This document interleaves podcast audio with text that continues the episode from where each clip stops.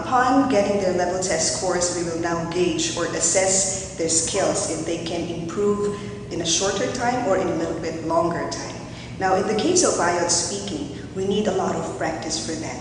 So we strictly implement uh, the rule that we have, which is called the English-only policy. So students are not allowed to speak in their native language as much as possible. So they need to uh, speak in English most of the time, if not always. So if we catch them speaking in other languages, they have some kind of penalty.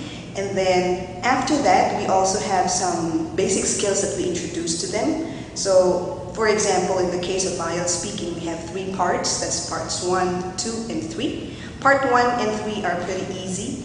Uh, in the case of part one, that's just basic questions.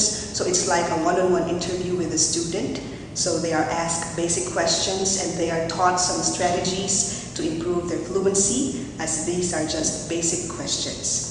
For part two, for example, uh, for some students, they tend to memorize some answers. However, here, we will be probing or asking more follow-up questions from the students, basing it from their own experiences so that it would be easier for them to answer the I E L T S questions in the actual examinations. And then for part three, same with part two, we encourage our students to use their own personal experiences because these are very familiar with them.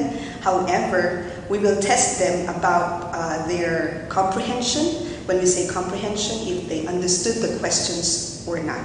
So with this, uh, it may be a little bit difficult for our students, but it is one of our best strategies in order for our students to get their high goal score in I E L T S.